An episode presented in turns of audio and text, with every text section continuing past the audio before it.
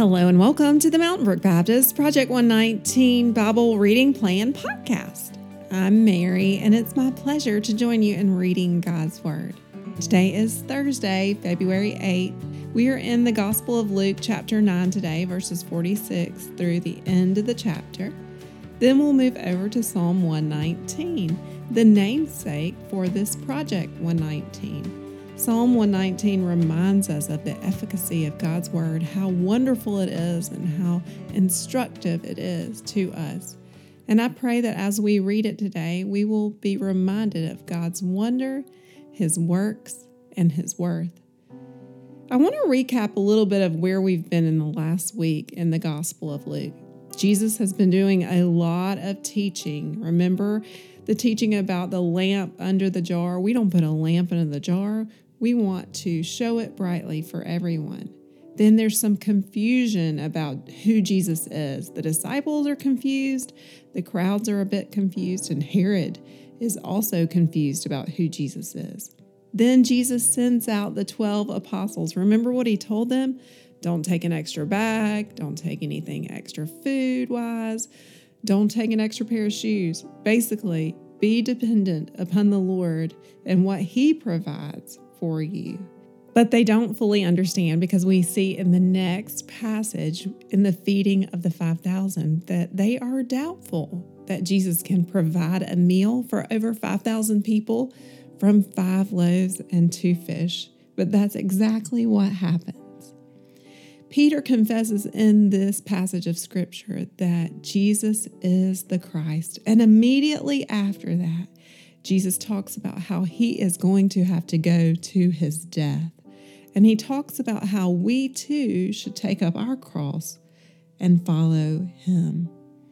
He foretells his death several times in these passages over the last few weeks. And it's clear that the disciples just don't understand. Because in today's passage, they're talking about who is going to be the greatest in the kingdom. I can identify with the disciples. Sometimes I just don't get it. And we pray, Lord, even now that you will give us clarity as we read your word. Let's turn to Luke chapter 9 and verse 46.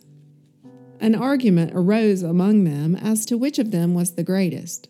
But Jesus, knowing the reasoning in their hearts, took a child and put him by his side, and said to them, Whoever receives this child in my name receives me, and whoever receives me receives him who sent me. For he who is least among you all is the one who is great. John answered, Master, we saw someone casting out demons in your name, and we tried to stop him because he does not follow with us. But Jesus said to him, Do not stop him for the one who is not against you is for you. When the days drew near for him to be taken up, he set his face to go to Jerusalem. And he sent messengers ahead of him, who went and entered a village of the Samaritans to make preparations for him. But the people did not receive him because his face was set toward Jerusalem. And when his disciples James and John saw it, they said, Lord, do you want us to tell fire to come down from heaven and consume them? But he turned and rebuked them, and they went on to another village. As they were going along the road, someone said to him, I will follow you wherever you go.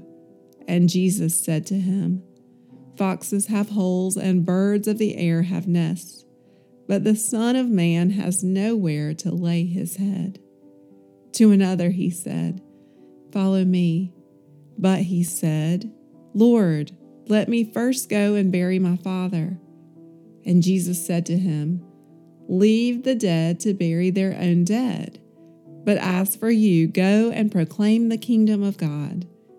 Yet another said to him, I will follow you, Lord, but let me first say farewell to those at my home. Jesus said to him, no one who puts his hand to the plow and looks back is fit for the kingdom of God. I'm reading through a book by John Bevere called The Awe of God. And in this book, he mentions these passages in Luke 9 where certain people who would be disciples of Jesus make excuses why they cannot follow Jesus immediately. This is what he says. In Luke 9, Jesus invites two different men to follow me. What an invitation! The Lord of all creation invites you to walk with him. The first man agreed, but with a condition Lord, first let me return home and bury my father. The man agreed to follow Jesus, but he delayed it by putting his personal interests first. Scholars tell us that in those times, when the firstborn son buried his father, he received a double portion of the inheritance, while the other sons received a single portion. However, if he did not fulfill his duty, it would fall to the second born. His excuse seemed legitimate, and the delay didn't fall under any category of sin. However, he was left behind. Sadly, it was a missed opportunity. The other man was given the same invitation, to which he responded, Yes, Lord, I will follow you, but first let me say goodbye to my family. Again, we hear the word first, and again, his reason for delay couldn't be considered sinful. Still, he misses his window of opportunity to be close to the Creator of the heavens and earth. In the following chapter, we read After these things, the Lord appointed 70 others also, and sent them two by two before his face. These two men would have been included in those 70, but they likely missed out because they delayed their obedience from a lack of godly fear. Then he goes on to make a point. If we delay our obedience to God's word for personal excuses, we communicate that His will is secondary in importance. It's possible that seemingly harmless things can detour us from fulfilling God's will. When what is not sin takes precedence over the Word of God, it becomes sin. Have I allowed myself to be distracted by personal interest and therefore delayed in my obedience? It's a good question for us today, and at the end of the podcast, we will pray accordingly. But now let's move on over to the Psalms and read the beginning of Psalm 119. Your word is a lamp to my feet. Aleph. Blessed are those whose way is blameless, who walk in the law of the Lord. Blessed are those who keep his testimonies who seek him with their whole heart, who also do no wrong, but walk in his ways. You have commanded your precepts to be kept diligently.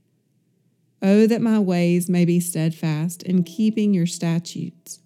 Then I shall not be put to shame, having my eyes fixed on all your commandments. I will praise you with an upright heart when I learn your righteous rules. I will keep your statutes do not utterly forsake me. How can a young man keep his way pure? By guarding it according to your word. With my whole heart I seek you. Let me not wander from your commandments. I have stored up your word in my heart that I might not sin against you. Blessed are you, O Lord. Teach me your statutes. With my lips I declare all the rules of your mouth. In the way of your testimonies I delight as much as in all riches. I will meditate on your precepts and fix my eyes on your ways. I will delight in your statutes. I will not forget your word. Thank you for listening along as we read God's Word together. I can imagine all of you getting ready for the day, or perhaps you're in the afternoon thinking on God's Word with your Bible study material laid out. Maybe you're on a walk or or it's the end of the day and you're just reflecting on what God has done. Wherever you are, I pray that you are blessed and that you are walking in the law of the Lord.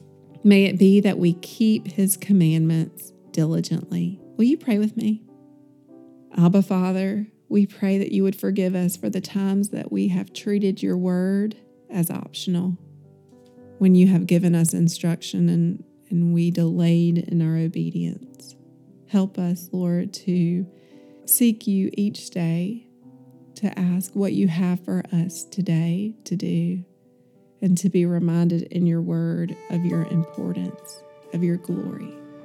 Lord, help us to seek greatness by being like a child, one who has simple faith and who responds in obedience. We love you, Lord. We thank you. We praise your name. We pray all this in Christ's name. Amen.